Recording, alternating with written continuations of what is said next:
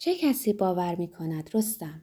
بخش هشت خانم خانم به اتاق پشتی که پاپا اونجاست نگاه می‌کنه. خاله ماهم در حالی که استکان چایش رو در دست گرفته میگه شبا که می‌تونه بره مدرسه. خب شبا بذارش مدرسه. پاپا از اتاق عقبی بیرون میاد. صرفه ای می‌کنه.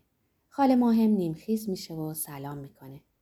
یا الله ماه منیر خانوم علیکم السلام. خانم خانم برای پاپا چای میریزه. خاله مهم چایش رو زود تموم می‌کنه و بلند میشه و میگه با ننه ددری کار داشتم. خانم خانم میگه ددری رو که می‌شناسی مثلا رفته یه نون بخره. دو ساعت رفته. پس وقتی اومد بگین یه سری بیاد پیش من.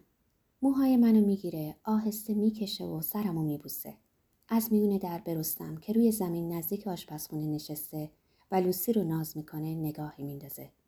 از اتاق که بیرون میره ننه بزرگه رو صدا می‌کنه. از توی کیفش پولی در میاره و چیزی به او میگه. خانم خانم نگاش به اوناست. پاپا چایش رو هرت می‌کشه. اختیار زندگیمونو نداریم. خانم خانم میگه هیس. پاپا آدمی تندخو و کم حوصله بود. اما در دستای خانم خانم مانند موم نرم بود. گاهی اگه عصبانی می‌شد و داد می‌زد یا حرفی می‌زد که به میل خانم خانم نبود خانم خانم بین که محلش بذاره راهشو می‌گرفت و از اتاق بیرون می‌رفت. هرچی اون داد می‌زد خانم خانم کمتر اعتنا می‌کرد. پاپا می‌دونست که امور خونش بدون اون نمیچرخه و تا آخرین روز زندگیش عاشق اون بود. البته همونقدر که مردایی مثل پاپا می‌تونن عاشق کسی باشن. برای پاپا در درجه اول آسایش خودش مطرح بود. بعد باقی دنیا. خانم خانم اینو خوب می‌دونست. به همون اندازه هم از قدرت خودش آگاه بود اگه دلش می‌خواست می‌تونست اونو دور انگشتش بچرخونه بدون اینکه پاپا خودش هم بفهمه اینو از خنده های زیرزیرکی خاله پری که خانم خانم سعی می‌کرد ساکتش کنه و در همون حال نمی‌تونست لبخند خودش رو هم پنهان کنه حس می‌کردم. گاهی اگه یکی از ما بچه ها همراه اونا میخندیدیم فورا جدی می‌شدن و به ما هم تشر می‌زدن که ساکت باشیم. مثلا پاپا مانند همه مردای همزمان خودش در آرزوی داشتن پسر بود. اما در برابر خانم خانم که سه تا دختر براش به دنیا آورده بود حرفی نزده بود. فقط گفته بود دیگه بستمه. لوسی هنوز کنار رستم روی زمین لم داده و چشماشو هم گذاشته و رستم همچنان دست نوازش پشت او می‌کشه. نمی‌تونم نگاه هم از اونا بردارم. فکر می‌کنم کاش برادرام اینجا بودن و این منظره رو می‌دیدن. وقتی برادرام با پسرای خاله پری بودن هیچ چیز از دستشون در امان نبود. منو هم به بازیاشون راه نمی‌دادن. از اینکه بیمحلیم کنن لذت میبردن. می‌گفتن بازی دخترونه نیست. ننه ددری گاهی تشرشون می‌زد و می‌گفت بچه‌مو باید بازی بدین. هر بارم مادرم رو می‌دید می‌گفت خانم بچم تنهای تنهاست. باید یکی هم برای این بذارید. این بچه هیچ کس نداره که هم بازیش باشه. مادرم هم با دستش حرف اونو رد می‌کرد و می‌گفت واه واه تو هم صدا از جای گرم در میاد. ننه ددری می‌گفت خانم والا خودم بزرگش می‌کنم. با سرعت خودم رو به خونه میرسونم. از این موقعیت بهتر نمی‌شد که خودی نشونده هم و داستان پسری رو به برادران بگم که پاپا از ده آورده که اونقدر کلش مو داره که آدم صورتش رو نمی‌بینه و تازه با لوسی هم دوست شده. اونا فورا خبر رو به گوش دو پسر خالم میرسونن. میگم لوسی رو بغل کرد و لوسی هم خودش رو به او چسبوند. برادرام که آرزوی بازی کردن با لوسی براشون رویایی دست نیافتنی شده بود با کنجکاوی و ناباوری سوال پیچم می‌کنند. تا می‌تونم داستان رو آب و تاب میدم. همون وقت شب تصمیم می‌گیرن به منزل خانم خانم برن که مادرم جلوشونو می‌گیره. این وقت شب کجا؟ مگه فردا رو ازتون گرفتن؟ صبونه خورده نخورده همراه دو برادر و پسرخاله هم به منزل خانم خانم میرم. خانم خانم از دیدن ما که ناشکیبا و کنجکاو دوروبر خونه رو نگاه می کردیم لبخندش رو فرو خورد. بیان که به نگاه های پر انتظار ما اعتنایی کنه گفت چی شده؟ موتون آتیش زدن؟ اومدین اینجا چه کار؟ اگه صبونه نخوردین هنوز ننه سفره رو جمع نکرده. اما ما حواسمون به او نبود. انتظارمون زیاد طولانی نشد. ننه ددری دست بچه ای رو که تا به حال در عمرم ندیده بودم در دست گرفته وارد شد. پسرکی لاغر که موهاش از ته تراشیده بودن. سفیدی هموم هنوز روی گردن و دستاش دیده می‌شد. شلواری بزرگتر از اندازش که پاچه هاشو تا زده بودن و پیراهنی که پیش از اون تن برادرا یا پسرخاله هم دیده بودم پوشیده بود. ننه ددری دست اونو که سرش پایین بود و عقبتر ایستاده بود کشید و گفت خانم ببین چه تر تمیز شده در حالی که قشقش میخندید اضافه کرد. هرچی کردم از این دیگه سفیدتر نشد. بچه دستش رو روی سرش کشید و نگاهش رو از ما که به او خیره شده بودیم دزدید. یکی از پسران نزدیک اون رفت و با کنجکاوی به لباسی که تنداش نگاه کرد و گوشه یاستین اونو کشید. اما پیش از آنکه حرفی بزنه خانم خانم بلند شد به ننه ددری گفت که بچه رو ببره و صابونش رو بده. بعد رو به ما کرد. خب شما هم که اینجا انگار کاری ندارین. عصبانی بود و با بیحوصلگی ما رو به خونه فرستاد. گفتم خانم خانم میشه پیش شما بمونم؟ نگاهی خالی از مهر به من انداخت. نه خیر با برادرات برو شاید مادرت کار داشته باشه. زیر لب انگار با خودش حرف می‌زنه گفت بچه فضول خبرچین. ننه بزرگی از آشپزخونه سرک می‌کشه. ننه ددری رو صدا می‌کنه. بیا یه لغمه نون بذاریم بچه بخوره. زبون بسته رو ناشتا برده همون عقل که نیست جون در عذابه.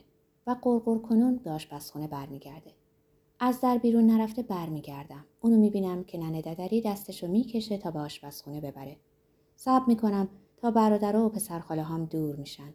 تا اونا سرشون به کار خودشونه و حواسشون به من نیست به طرف آشپزخونه میرم و اونجا میستم رستم کنار ننه بزرگه نشسته و سر به زیر چایش رو هم می‌زند. قدری نون و پنیر جلوشه. ننه بزرگه صدا می‌زنه. میرم و پهلوی اون میشینم. برام چایی میریزه و می‌خواد لقمه بگیره که میگم نمی‌خوام. لقمه رو به رستم میده. نگاش می‌کنم اما اون نگام نمی‌کنه. سرش پایینه. چایشو در نلبکی میریزه. با دقت اونو به دهنش نزدیک می‌کنه و مواظب نریزه. در همین وقت لوسی دم در اتاق پیدا میشه. می‌خواد بلند شه که ننه بزرگه تشرش می‌زنه. بشین سر جات و چای تو بخور. به این گربه نمیشه دست بزنی. لوسی نگاهی به ما و دوروبر اتاق میندازه. رستم سرش پایینه. اما زیر چشمی حواسش به گربه است. لوسی لحظه ای دم در میمونه. بعد همونجا روی زمین توی آفتاب دراز می‌کشه. ننه بزرگه استکان رستم رو از جلوش بر میداره بسات صبونه رو جمع می‌کنه و از اتاق بیرون میره. رستم نگاهی به من میندازه بلند میشه و به طرف لوسی میره. گربه به دیدن اون چرخی می‌زنه و بدنش رو کش و قوس میده. بلند میشم و به طرف اونا میرم. لوسی تا منو می‌بینه گوشاشو تیز می‌کنه و از جاش بلند میشه. رستم دست میندازه زیر شکم گربه. بغلش می‌کنه و میگه می‌خوای نازش کنی؟ بیا من نگهش داشتم. بیا بیا یواش یواش نازش کن. اولین بار بود که صداتو میشنیدم. دستم و آهسته روی سر گربه می‌کشم و تا روی پشتش ادامه میدم. لوسی سرشو برگردونده با بیاعتمادی متوجه حرکت دست منه. تو دستتو روی دستم می‌ذاری و آروم گربه رو ناز می‌کنی. سنگینی و گرمی اون دست کوچیک رو که هنوز سفیدی هموم روش بود هنوزم به یاد دارم. جهان میگه من از دو تا عادت تو سر در نمیارم. یکی اینکه هیچ وقت کفشاتو واکس نمی‌زنی. میگم چه اشکالی داره؟ این کار به کسی ضرری می‌زنه؟ جا می‌خوره. میگه فرق نمی‌کنه که چقدر پول کفشی رو داده باشی. حتی روی گرون قیمت ترین اونا هم حاضر نیستی یه دستمال بکشی. حاضرم نیستی بدی کس دیگری اونا رو برات واکس بزنه. نزدیک گریم بگیره. لبابم به هم فشار میدم و میگم من هیچ وقت کفشامو واکس نزده و نمی‌زنم. نه حالا نه صد سال بعد. این هیچ ربطی به قیمت کفش نداره. این دیگه عذر بدتر از گناهه. آدم می‌تونه خودش رو تغییر بده. نمی‌تونه؟ نمی‌دونم. لباشو به هم فشار میده و سرش رو به سوی پنجره میچرخونه. اولین چیزی که در اتاق پذیرایی جلب توجه می‌کنه یه جفت کفش دخترون است که روی سربخاری قرار داره. کفش قدیمی که همواره موضوع گفتگو بوده. کفش بنددار قرمزی که هر کس اونا رو می‌بینه می‌پرسه چه کفشای قشنگی حتما مال دخترتونه. جهان میگه نه مال ستاره نیستن. کفشای شوریده هستن. چه یادگار خوبی چه کار جالبی. کسانی که بیشتر اونا رو دیدن میگن آدم می‌تونه توی این کفشا شوریده رو مجسم کنه. راستی چند سالت بود؟ چه خوب ازشون مواظبت کردی. جهان به خنده میگه اونا رو از منم بیشتر دوست داره. حالا دیگه از این کفشا پیدا نمیشه. چیزی شبیه اونا رو هنوزم در ایران درست می‌کنن اما دیگه چرم خالص نیست. همه کفشا ماشینی شده. موادی هم که به کار می‌برن مصنوعیه. جهان میگه پس باید عتیقه شده باشه. عتیقه رو طوری میگه انگار مسخره می‌کنه. فکر می‌کنم بهتر اون رو از سر بخاری بردارم. تنها چیزی که از اون روزا برام مونده همون یه جفت کفش سر بخاریه.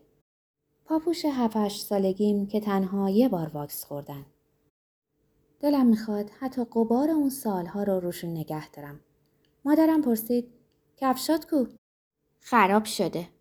خراب شده؟ یعنی چی خراب شده؟ تازه خریده بودم. نه تازه نبود. تازه نبود؟ نو نبود؟ به حق چیزایی نشنیده؟ حالا کجاست؟ چی شده؟ بندش پاره شده. خب بندش پاره شده. دورش که ننداختی. بده به ننه ددری بده دم دکان جواد آقا برات بدوزه. آخه من که کفش دارم. اونا رو لازم نیست بدم بدوزن. نو که اومد به بازار کهنه میشه دلازار. بچه بگو کفشا رو چیکار کردی؟ اونا رو میون لباسام تو چمدون گذاشته بودم. در اولین فرصت سراغشون میرم و یه لایه زیرتر پنهونشون می‌کنم. روز بعد که سر چمدون میرم از اونا خبری نیست. می‌دونم که مادرم برداشته. با صورتی برافروخته میرم و می‌پرسم کفشامو چیکار کردین؟ کفشام کو؟ نزدیک اشکم سرازیر شه. میگه کفش خاکی و کثیف و لای لباسای شسته قایم کردی که چی؟ پامو به زمین میکوبم و سوالمو تکرار می‌کنم. بدون اینکه سرش رو از روی کارش بلند کنه میگه چیکار کردی و زهرمار؟ اونا رو دادم ننه ددری ببره دکان جواد آقا. اگه درست کردنیه درست کنه اگه درست کردنی هم نیست خودش برداره تا دیگه کفش کثیف توی رختای شسته نذاری برای اولین باره که در برابرش ترسی احساس نمی کنم. هیچ چیز برام بیشتر از کفشام اهمیت نداره. داد می‌زنم. کفشامو می‌خوام. کسی حق نداشته اونا رو برداره. مادرم به دوربرش نگاهی میندازه. روزنامه ای رو که دم دستشه به طرفم پرتاب می‌کنه. صداتو ببر. چه معنی داره دختر صداشو بلند کنه؟ اونم برای یه جفت کفش. تقصیر منه که دادم درستش کنن. اشک روی صورتم میغلطه. با تمام نیرو فریاد می‌زنم. کفشامو می‌خوام. من فقط کفشامو می‌خوام. مادرم از جا بلند میشه. به طرفم میاد و دستشو بلند می‌کنه. ننه بزرگه جلوی اونو می‌گیره و میگه خانم ولش کن. بچه‌م مدرسه اومده خسته و گرسنه. خب کفشاشو می‌خواد. میرم از جواد آقا می‌گیرم. دست منو می‌گیره و میگه این که گریه نداره مادر. الان میرم. هام ببین رفتم. مادرم میگه ننه آخه آبرو دارم. بری دنبال یه جفت کفش کهنه که چی بشه؟ دخترم انقدر پررو. خب خانم بچه است. کفشاشو دوست داره. عیبی نداره.